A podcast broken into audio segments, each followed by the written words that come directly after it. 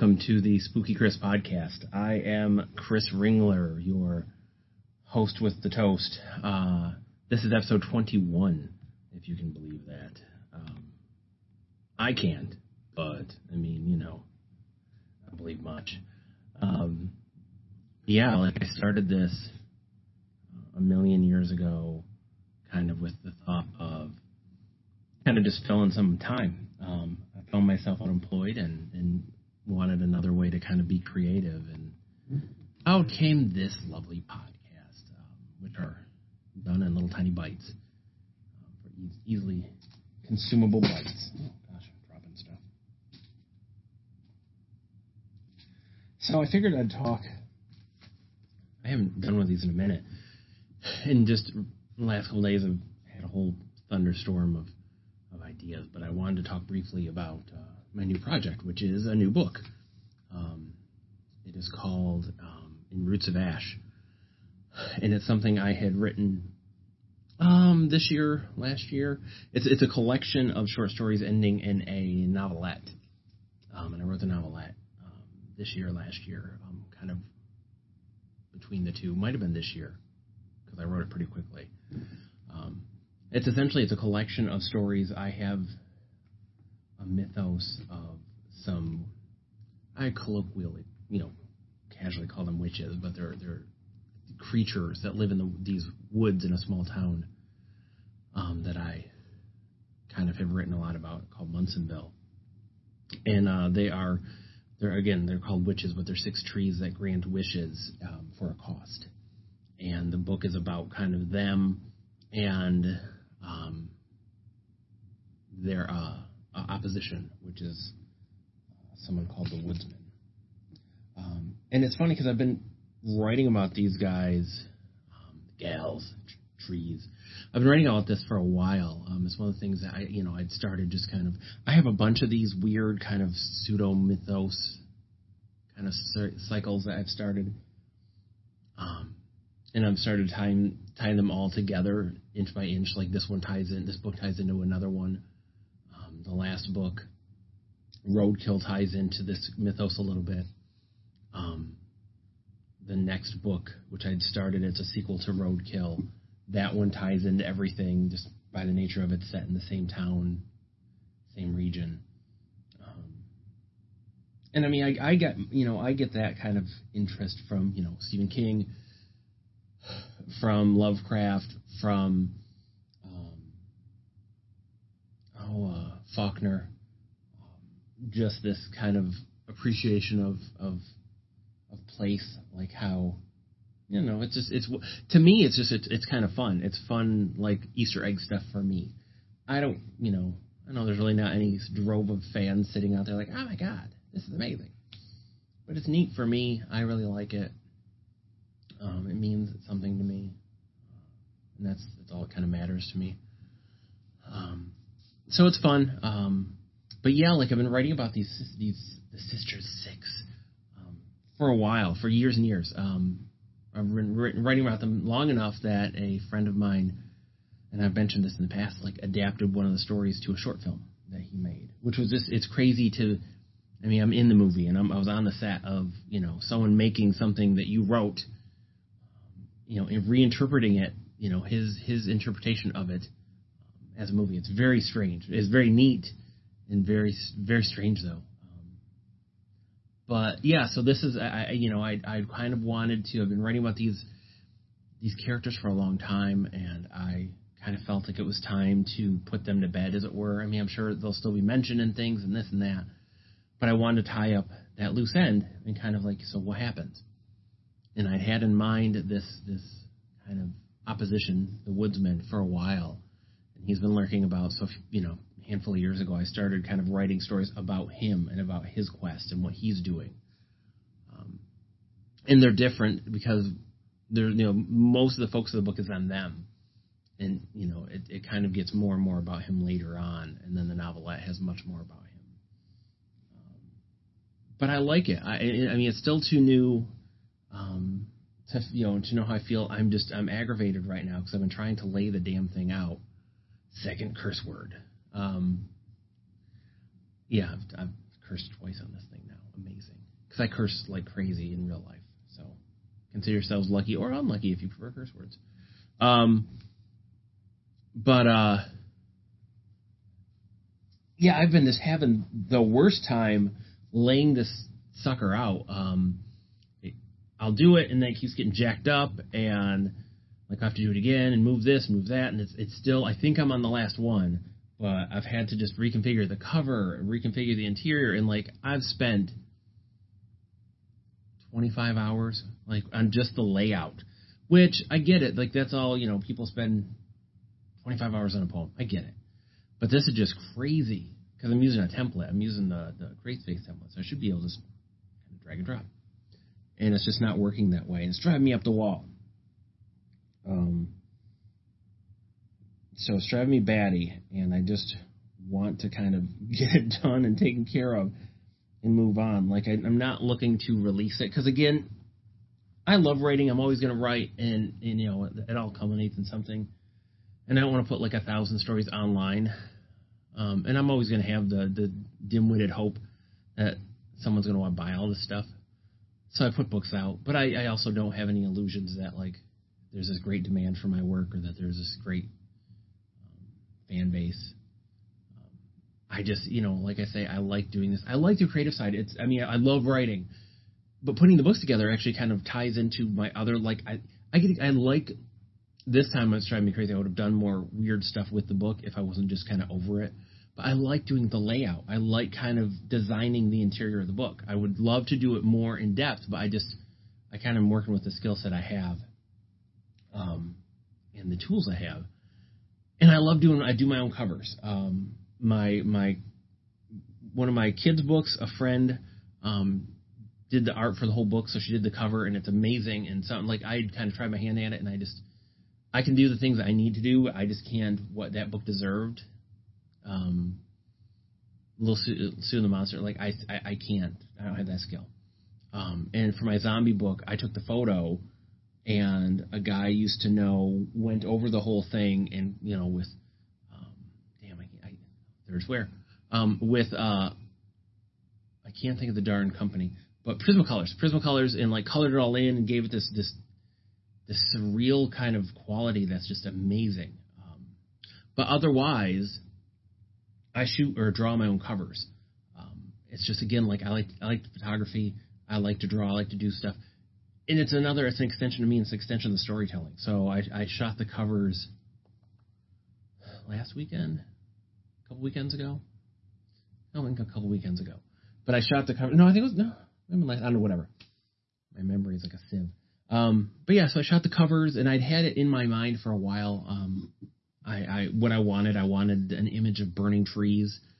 Um and so I looked up some Creative Commons pictures. And it's like that's great, but it's someone else's art and it would have been neat, and I could have made it work, blah blah blah. But it's again, it's someone else's art, and I don't like that. Um, like I'd rather do it myself, and maybe it's ego. I don't know. Um, this is about as ego-y as I, you know, generally tend to get. It's about the writing and stuff because it's mine. It, that's kind of the whole point. The whole deal is I want it to be mine, like completely and fully. Um, so yeah, so I shot the cover, and it was funny because again, like I'd gotten some some plastic little trees and and you know spray painted them like some stuff and like made a little set, and uh, and I didn't know how it would go, and I lit the trees and they went up like, I mean, holy holy cow, holy cow, uh, they went up super fast. So I took as many pictures as I could and and then doused it all, and then took some pictures that are going to be on the back cover and I fooled with it in you know a photo program, and I'm happy. Like again, it'd be it'd be a world of difference if I had a publisher and like had all these people designing it and this even if I had a voice in it. Like of course, everything I would I, I have done and would do would be vastly different um, because you know it, it's working with zero budget to working with a budget or working with you know a team to working by yourself. And I'm not as exacting. Like I want the feel. I don't need the perfection because I don't I don't believe in perfection. So I just I need the feel of it and I need it to capture what I'm trying to do and that that's all, that's all I need. Um, and again, like I know how to do that with my stuff. So I'm you know I'm, I'm anxious for it to be done. Um, and then I can be excited about it. It's cool. Um, it's cool to have all of these stories together and to have this big, you know, larger story. And I, I like the novelette. I like kind of where it goes and who, like the two characters that are kind of like the human aspect of it. I really like. Um, I don't know if I have any skill at writing. I don't know if I have any, you know, I can do it, but I don't know that I have any skill. I just, I, I do like telling stories, and I think this is an interesting story. Um, you know, it's funny because after after writing, like, is when you start to kind of pick everything apart, and I sure as heck do. I pick everything apart. Um, oh, I could have done this. Oh, I should have done that. Oh, I could have done this, and I should have. Oh, and you think of stuff. And I did that with my Meat Sheep books because I wanted it was a war book, the last one, and I wanted it to be a, a war. Like I saw, it was funny. I saw um, Return of the King, and like you know was like wow this is i want a war and again like it's not that scale um i mean it could be in your mind but i also think like it's great to be inspired but it's great to trust your voice and to trust your vision and how you see it and if it's not big enough if it's not you know doesn't fit the bill for someone else then that's that sucks you know that's a shame but if you're going to tell the stories other people want you to tell then you're writing fan fiction at that point. and it's like it's never that wind is always going to change. That's why it's a bummer when you see um, with movies, you know, studios kind of bowing to the the whims of the fan base and not just telling the story that they want to tell or they have someone that they want to have tell it. Because those those are always going to change. Like, you know, the, when the thing came out, it was a critical bomb, didn't make any money, it was a huge bomb. Now it's considered a modern classic. And this is the 1981, I think, um, thing, the John Carpenter thing and you, you in 20 years, like people could look back and say, oh, it's hateful towards dogs. I don't know, whatever. Like they could find something and decide that it's it's trash. Um, Lovecraft kind of worked in, in general anonymity, kind of came to relevance, and now he's kind of being dug up and re-examined because of you know his personal views, and, and you definitely see them in his writing and uh, the closed kind of world he lived in and he's kind of being put on trial for things that he can't answer to. And again, it's like you just kind of got to go with who, what you what you want to write. If like you know somebody wants to dig into my writing and dig into me and decide I'm a piece of poop, so be it. Um, that's on them. Um, I write the stories I write. I try to write stories that it, they've definitely changed. I definitely think things through more. It's interesting. Um, as I've come more kind of aware. Um, you know, when when I was a kid, my world was much cl- more closed off, and now, you know, the older I've gotten, the more the world has opened to me, and the more people I've gotten to know, and you start to kind of you change how you see the world, and you're just like, why, you know, how did I think that way? Why did I act that way? And I want to write things that I can look back on and feel good about. Um, you know, even the nastiest characters. Um, and, and you know, it it's like you start trying to think around every corner, like well, will this be perceived as this and that and this and and again, I'm just I'm gonna go with my gut and go with it, and like I'm gonna know if I'm writing something that freaks me out or upsets me or disturbs me, and not in a good way, then obviously I'm on the wrong path and I'm wasn't listening well to myself. And that's just kind of you know, I'd rather operate that way um, instead of kind of worrying about the people of the future. I'm not going to write to what a fan base, you know, what a perceived fan base, what a market wants, because that'll change. And that, that's always weird about looking for um, agents or publishers is those markets change so fast. Like you know, oh well, we're looking for this kind of a thing. We're looking for this feel. Um, and uh, it changes so quickly. I mean, people like I, I remember when I was writing the, the zombie book, um, Cemetery Earth. I was working on that, and this is the early thousands. And I kind of looked around. I'm like, I'm never gonna, I'm not gonna finish this in time to want to publish it. So I shelved it essentially for a long time because I figured zombies are done. Like I don't want, you don't want to be the last person on a trend unless you have such a uh, strong voice and a strong story that's gonna like basically turn the heads of everyone that's kind of over it. Um, you know, you just want to avoid it, and that's why I, I you know I wanted to avoid the zombie thing because I was like I can't I can't make it during the trend, and I don't want to be the last guy out and kind of look like a sucker. And it's funny because the trend lasted so long that I was able to put the darn thing out, and it's still kind of going. Um, you know, we, I think we're we're kind of over zombies to a degree, but you know, there's still an interest and fascination with them. But it's, it's interesting. So I don't know. Like I'm I'm I'm happy to have Roots of Ash almost done. Um, I'm thinking I'll put it out in October, which this is 2019, so October 2019. I haven't I haven't sold but a couple copies of um, Roadkill, which is it stings because I think it's a really strong book. I really like that book. Um, you know, who knows? Maybe someone will kind of track it down one day. Um, I mean, that's kind of the hope. That's why I always do shows. Um, is you got to balance the the cost versus the gain, but you know, you can't just put your stuff online and hope that someone's going to find it. You have to be out there in some capacity. Um, and I just I like kind of interacting with people which is funny to say because I used to hate it. Um, I don't know what changed in me.